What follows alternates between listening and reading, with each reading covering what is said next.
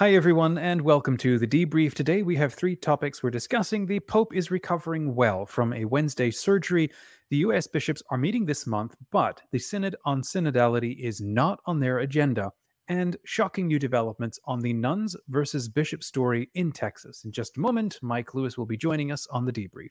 That's a really triumphant sounding musical interlude. And I think we should do more of that. I think maybe from segment to segment or I don't know. We'll think we'll do it that. during we'll do it with the production team. We'll talk to them uh, offline and see. Yeah, yeah. Once we get a millionaire donor or 10,000 air donor. Anyhow, welcome friends to the debrief. It's a weekly show where we talk about news, questions, and controversies facing the Catholic Church. I'm Dominic D'Souza, the founder of Smart Catholics. And I'm Mike Lewis, the editor in chief and co founder of the website Where Peter Is. So we have a story on the Holy Father recovering from his Wednesday surgery. Following his uh, weekly general audience, it was announced that he'd gone to, is it Gemelli or Gemelli Hospital Gemelli, in Rome? I think. Yeah. It's a GE, it's G, Gemelli. Okay, a laparotomy and abdominal wall surgery under general anesthesia, but the Vatican press office reported the surgery went well and there were no complications. Any updates on that, Mike? Yeah, so just to clarify that this operation was was intended to fix some complications that resulted from his 2021 surgery. These are very common compl- complications. According to Vatican News, today Pope Francis is recovering well. He's starting to use an armchair, he's reading the newspaper. They said, as a standard precaution, he's going to stay in the hospital for five to seven days, and his audiences are all canceled as a precaution until June 18th. So we continue to pray for the Pope. We continue to wish him well he's 86 years old. We keep thinking, and but he's got so much more work to do. So let's pray for a speedy recovery, and hopefully he will be back leading us very soon. Fantastic. Now, you also wrote a piece on Wednesday tying the Holy Father's address from that morning's general audience, and he was talking about the missionary zeal of Saint Therese of Lisieux. Why do you think they're connected between that address and then what happened afterwards?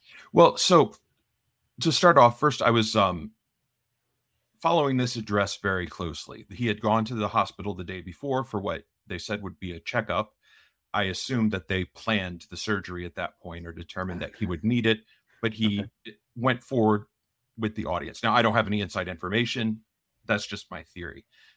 But knowing that he was going to go to the hospital for surgery, I found it very interesting that he continued his catechesis on evangelization by mm-hmm. focusing on St. Therese, the Little Flower, who was a cloistered Carmelite nun.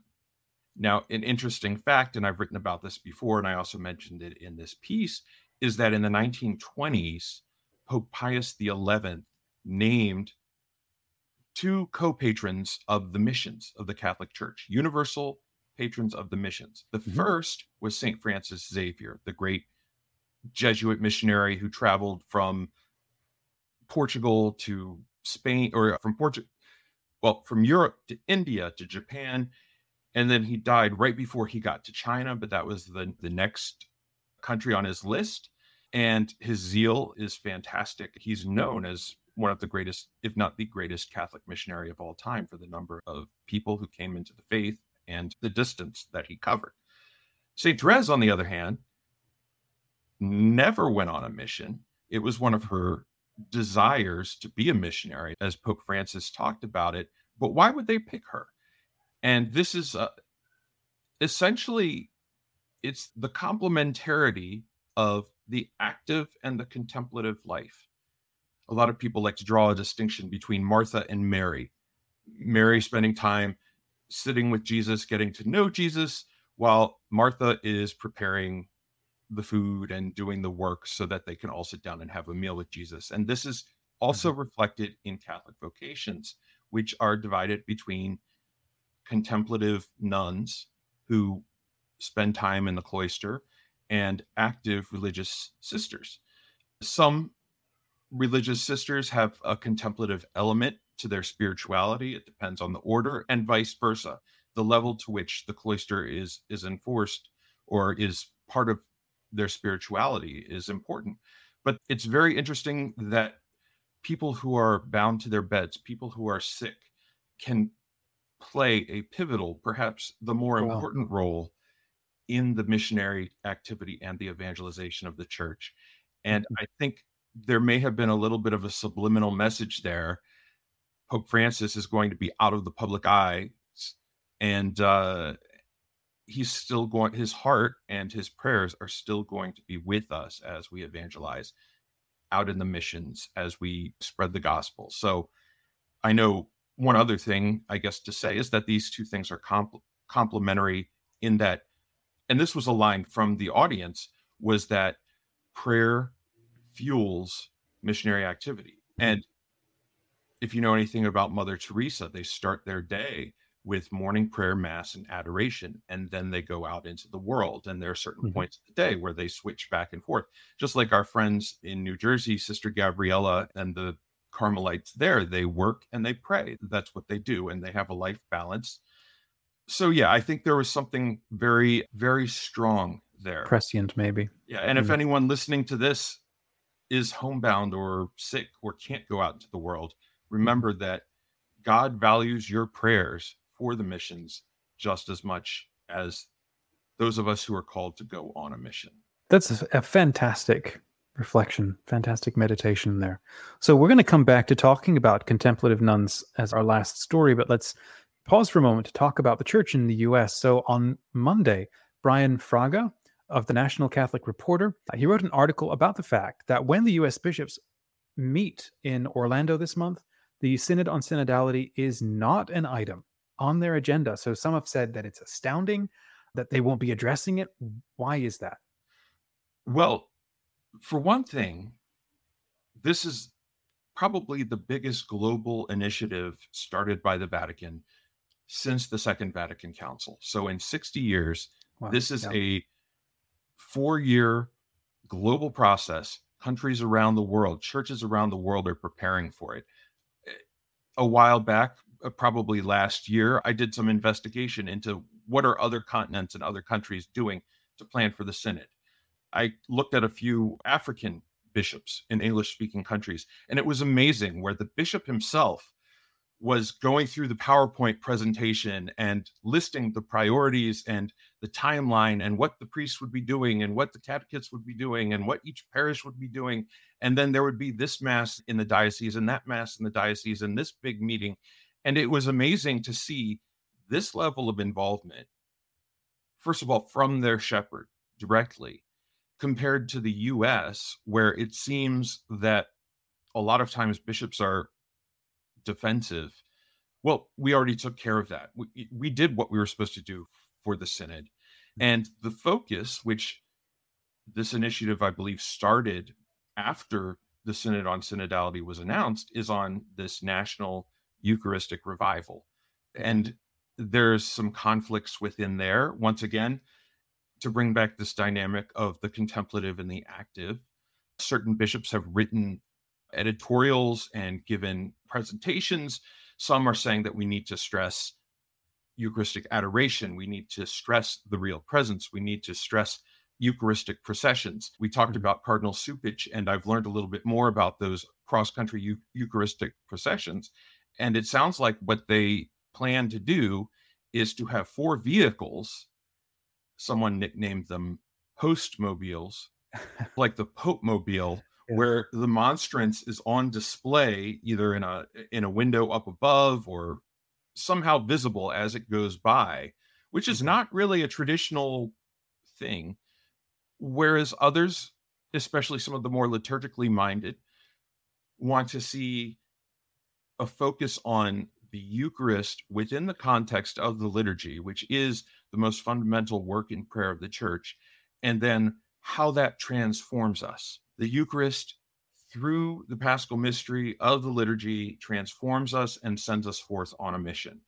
And it seems that they're talking past each other. It seems that certain bishops don't really get Francis's message because I think it can be tied in very well with the concept of synodality. But for whatever reason, there's this discordance, there's this downplaying of the synod in the US. And that just seems like it seems like this go around the U.S. church isn't going to be a, a huge factor in. Yeah. In... So, so, you went on to write a piece, and it was just this past Tuesday, and you entitled it what's wrong with the church in your country. And you just touched on this a few seconds ago, but you're arguing the upcoming meetings are pointing to a bigger problem the fact that the US church is an outlier in the universal Catholic Church. Why are we doing that? Well, it's funny because ever since we started Where Peter Is, one of our founders, Pedro Gabriel, he's from Portugal, fluent in English, very familiar with American culture, American movies, and he's been contributing to our site, writing in English for essentially people in other countries, even though he lives, he was born, he lives in Portugal.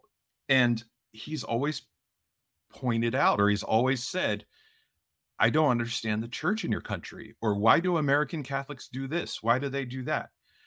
Last year, when I went to Rome, I did a two week visit to meet a lot of the people that I only knew online. I had some meetings set up with various people who worked in and around the Vatican. I met with journalists. I met with people who worked in the Curia. And one of the questions that people kept asking me is what is wrong with the church in your country? Some of them were very grateful for the work that Where Peter Is does because we have sought to translate what's going on in the Vatican and in the global church we've sought to translate it for the benefit of US Catholics.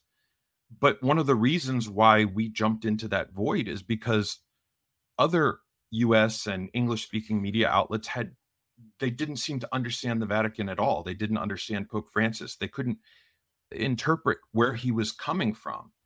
And for whatever reason, this seems to be a universal issue with the Catholic Church. There are issues that are priorities in the US Catholic Church or issues of debate.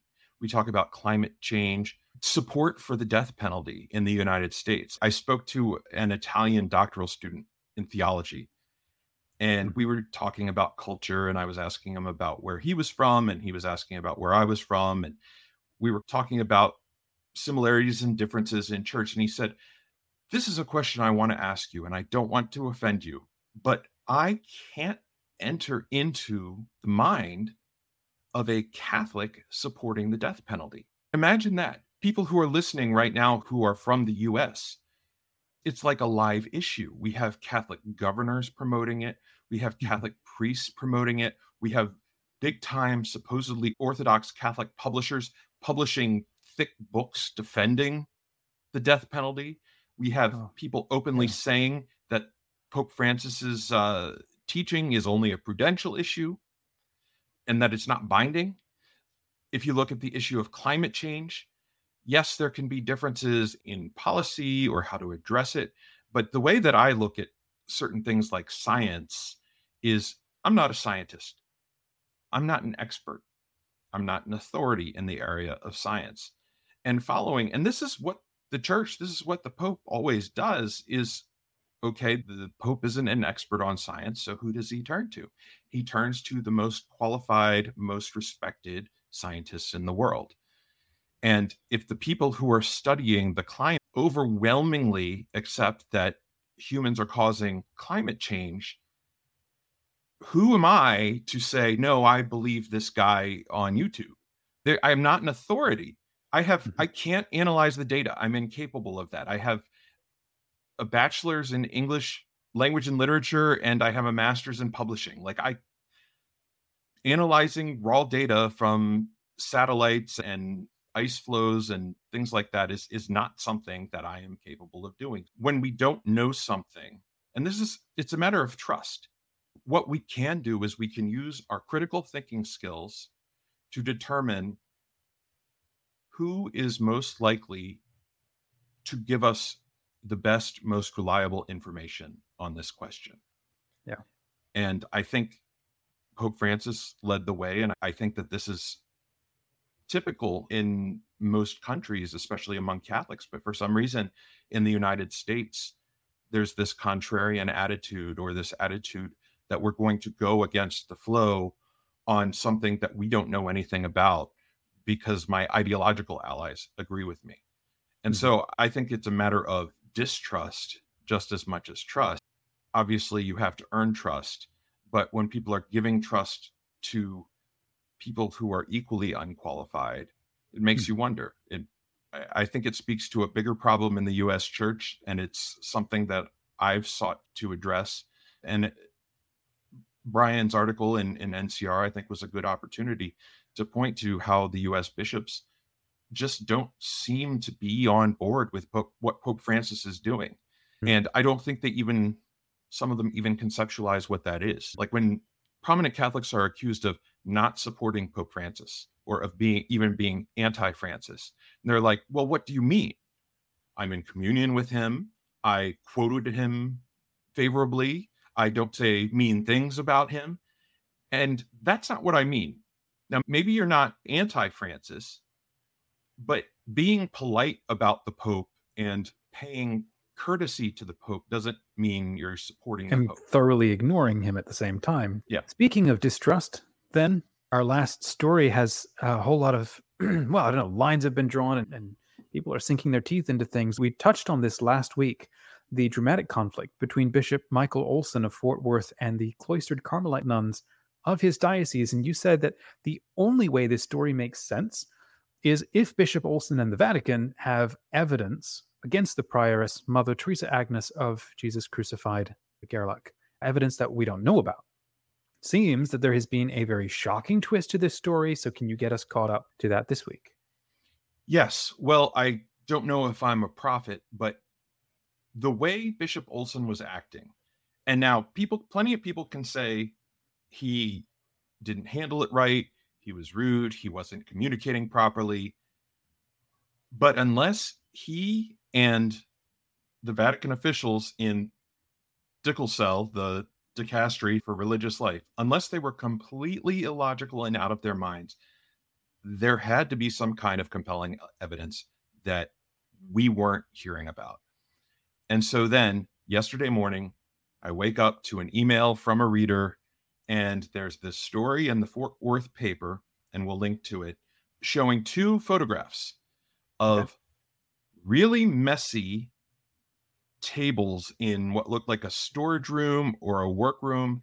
And they were covered, I am told, I don't, I didn't recognize them, but plenty of people did, with cannabis packages and edibles and basically various marijuana products, a large number of marijuana. Products. The products. understanding is that this is at the Carmelite. This, and so it was said that this was a confidential informant who sent these pictures to the diocese. There's also a huge bong on one of the tables. This is apparently one of the rooms within the within the monastery. Now, once again, the diocese hasn't given us a ton of information about what this indicates. I don't know if this means that they think that one of the nuns has a drug problem. It could mean that they're running a drug cartel from the monastery. Like they Nope. We're going to talk about that in a second, but it's okay. these pictures are obviously shocking. This is much more to the story than vague allegations about the prioress mm-hmm. breaking the sixth commandment. So this is a big revelation. Has she responded to this? Yes. Yes. So her lawyer this morning stated that the entire thing was fabricated, it was fake, it didn't happen. Okay. Do we know who sent the article to was it yahoo.com where it uh well so it was the Fort Worth paper and okay. I believe finally the diocesan spokesman released the pictures, answered a few questions in the press said there's more information, but Bishop Olson will determine when it's right to do that. Okay. One of the things that surprised me, however, when I posted this article on Twitter was I would say that a good 80% of the people who responded to it across the spectrum, like this is almost a unifying issue for some Catholics, was still to support the nuns a lot of them either thought it was fake or that it was misunderstood. But even some of them said, well, you know what? Even if it's true, the bishop still shouldn't have done this and this and this and this, or come up so with some other default explanation. response is to dislike or to negate the hierarchy. Yeah, and I think it speaks to the communication in the church. And you wrote actually an article in this, maybe this morning, discussing this case and how it's emblematic then of church communications. What do you mean by that? Yeah. So basically, The reason why I predicted there was more information last week was Mm-hmm. because I worked for the church for nine years. I've been following the church for another five or six years on top of that. And I've become used to the church's style of communication when there's a big scandal. And I don't think it's necessarily a good thing. Last time I mentioned the issue with Fisher More College in the same diocese in Fort Worth, and Bishop Michael Olson was making all of these unexplained decisions seeming to persecute them. And then all of a sudden, a few months later, all of these issues poured out. And oh, he was, it seems like he was justified in the end. But there are other issues. This is just what the church does. They allow a media narrative to build up. Yeah. And for whatever reason, they choose absolute silence as Mhm. their reaction. So obviously, in this issue of the nuns and Bishop Olson, Bishop Olson knew there was a problem. He started to investigate it. He started to sanction the nuns. After they sued him, he stopped sending priests to do daily mass for them. They only got Sunday mass. These different restrictions, these different threats. And all we were getting from him was were these public statements, while the nuns, their supporters, their lawyer are putting out a huge narrative about Mhm. about what's going on against the bishop and he's not defending himself he's not making any statements he's not even making statements to the effect of there is much more to this story unfortunately due to confidentiality canon law i don't know what the reason is Yeah. i can't talk about it It's like 101 when the police department has like a case going on. They sit up and they say it's an ongoing investigation, no comment or something. The Yeah, very and- least, and- a recognition of the issue, right? Yeah, and people get used to it, but when it comes to the church, they Yeah. don't get used to it because there's so much distrust of the bishop. There's so little credibility. To, That's kind of your point, right? You you say that this style of communication is harming the church's credibility. Can you unpack? That? Yeah. that? If you go back to 2018 when the McCarrick scandal broke, Yeah. obviously it's a big deal. Pope Francis puts out a letter. This all happens in June. The Vigano thing happens in August. There's a little bit of a Vatican response. Pope Francis says he's not going to speak on it. But the thing is, the Vatican would wait every couple of months to do anything or to say anything. I remember when it first happened, they said, When are they going to kick McCarrick out of the College of Cardinals? And this question kept being asked and asked. The Vatican didn't respond. There was some journalists were speculating that it was going to happen, or maybe they had some unofficial information off the record that it wasn't go- that it was going to happen. Then all of mm-hmm. a sudden, one day, boom, an official letter that McCarrick has withdrawn from the College of Cardinals and Pope Francis has accepted it. Then after that, it was is when are they going to defrock McCarrick? Like people demanded these answers. And so that was so beginning in maybe August or September, they're asking this question on a daily basis. Vigano's doing his thing. Different speculative reports and conspiracy theories and all kinds of things were coming out in the public. Other people were just concerned. Why isn't the church doing anything? Why aren't they saying anything? Well, the truth is that McCarrick was undergoing the process. Everyone's entitled to a fair trial. He went through the entire canonical trial. Maybe he appealed. Maybe there were some negotiations about what the terms were going to be. Then, early the following year, the announcement comes out that he has now been laicized. But in the meantime, all of this anger built up. Then the issue became when are you going to release the McCarrick report? Because at one point they said, next year we're going to release the full McCarrick report that'll say everything that went wrong. We're going to analyze it. And I remember following this very closely and talking to everyone I knew in and around the Vatican. When is this McCarrick report going to come out? Here I am. I'm trying to defend Francis or at least present his point of view. And Right. I'm getting no information. The I think they said it was going to come out in like May 2019. It doesn't come out until November 2020. It comes out with very little notice, like 24 hours, if that. Yeah. But this is the kind of thing. It's I understand if there are certain things that need to be confidential, but when the church's answer is mm. silence, the impression that it gives to people is that the church doesn't care or the church isn't doing anything.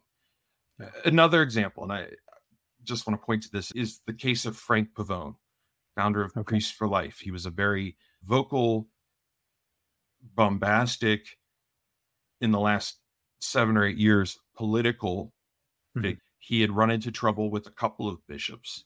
He was incardinated in the Diocese of Amarillo, Texas, but he lived and worked out of Orlando. And then in 2016, right before the election, he pulls this stunt. He makes a video where he takes the corpse of an aborted baby and puts it on an altar and does a campaign benediction for Donald Trump, which priests aren't supposed to be partisan in the first place, but to do something like this. So, November 2016, his bishop, Bishop Zurek of Amarillo, wrote a public statement saying that he was going to launch an investigation on Father Pavone. Over the next six years, Father Pavone, he got involved in the 2020 election. He became even more political. He became even more outspoken. Social media, he was all over the place. He was claiming that he was transferring to another diocese, and that was in effect. All of this mm-hmm. stuff happens over six years. People were calling the bishop. Some people could get maybe some information like he's not a priest in good standing, but he's in our diocese. But beyond that, was anything happening? Who was doing something? Then, out of the blue, last December, a letter is released from the Diocese of Amarillo announcing that Father Pavone had been defrocked. He was, yeah. and not only that, it had happened a month earlier. So they didn't announce it at the time, and it explained he had ex- he had ample opportunity to defend himself. All appeals had been exhausted, and that it was a permanent decision and it was final. We have no information about how that trial went on, and that whole time there was nothing public that this was really taking place. Mm-hmm. Now, I understand that a lot of this is covered by what's called pontifical secrecy. Canon law says to keep things confidential under certain reasons. And this is done in a lot of cases for honorable reasons. In a lot of cases, it's it's resorting to gossip or I think some of the idea is that somebody is entitled to their good name until they're proven until they're proven guilty. But if we're completely in the dark as to whether the church is even on doing anything, yeah, we talk about. I don't know if we've talked about Vos Estis, Lex Mundi before. It's this document that came out in 2018 or 2019. It deals with bishops who have either covered up abuse or who have been abusers themselves, which was a big gap in canon law and the protocols dealing with abuser priests. It was a big deal. They put it out. And then, well, for one thing, it was a three year thing. The three years expired, which meant that it was technically, there was no law anymore. But then it was reinstated and now it's a permanent law. But it's like the, mm. they didn't explain that gap other than the fact that it lapsed. But here's the other thing we don't know how Vos Estis Lex Mundi is doing because no one ever tells us from the Vatican, from official church sources, which bishops are being investigated.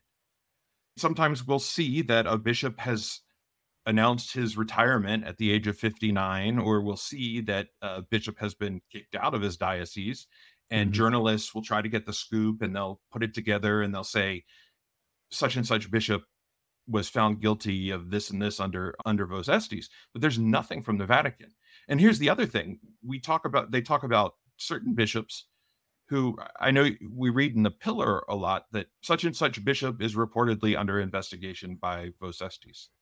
Well, here's the problem: if they're exonerated, we never hear anything at all.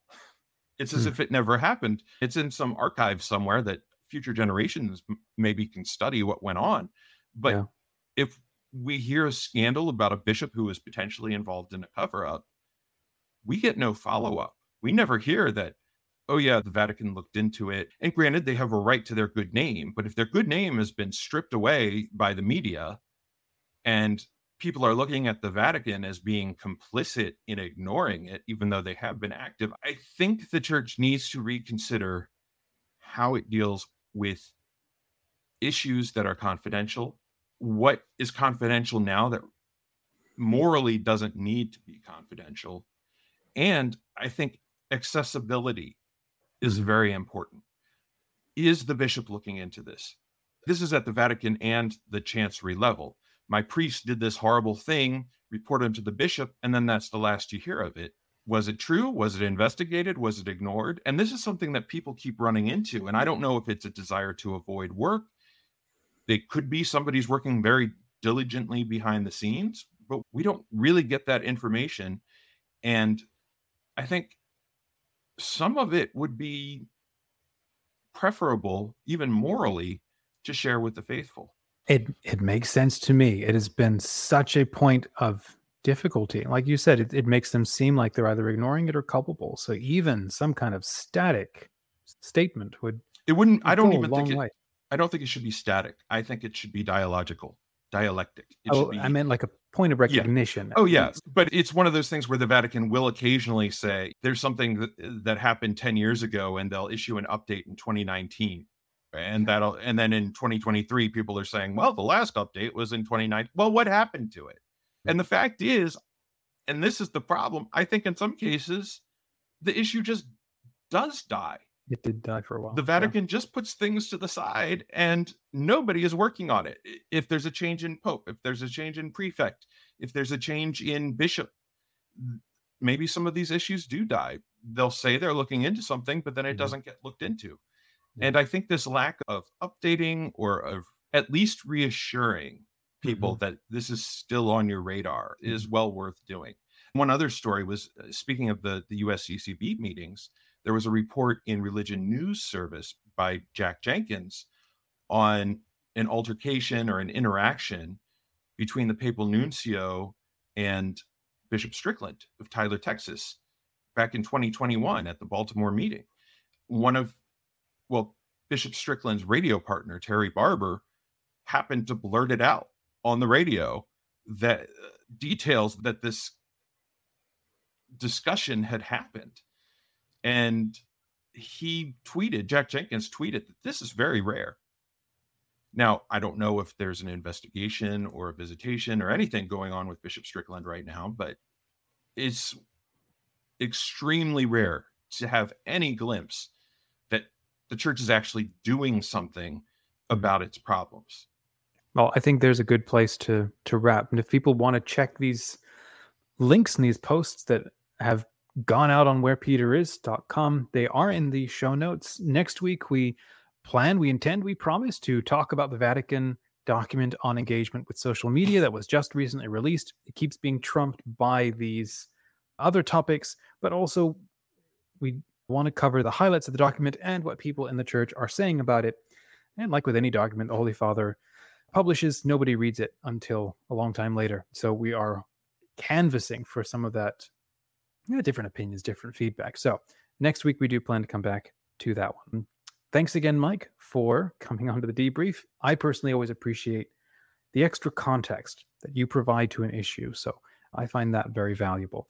A reminder available links to these topics are in the description. The conversation is brought to you from smartcatholics.com. It's the free online community for millennials, creators, and learners Join our private Where Peter Is group to ask questions, share insights, and suggest topics for next time.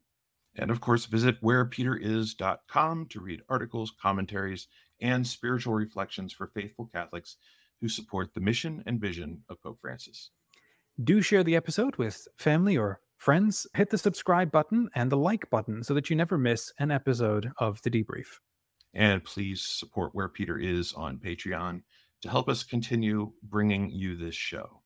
Thanks for and joining us, friends. Just yeah. wanted to add, sorry to interrupt. I think we, some of us in the leadership team for where Peter is, in the next week or two or until the end of July are going to be putting down our putting our heads down and trying to get organized a little bit more. So stay tuned for more announcements, but we appreciate our sponsors and you will be hearing more from us soon. Fantastic. Good. Thanks for joining us. When it comes to news and controversies in the Catholic Church, stay curious, informed, and engaged. God bless you.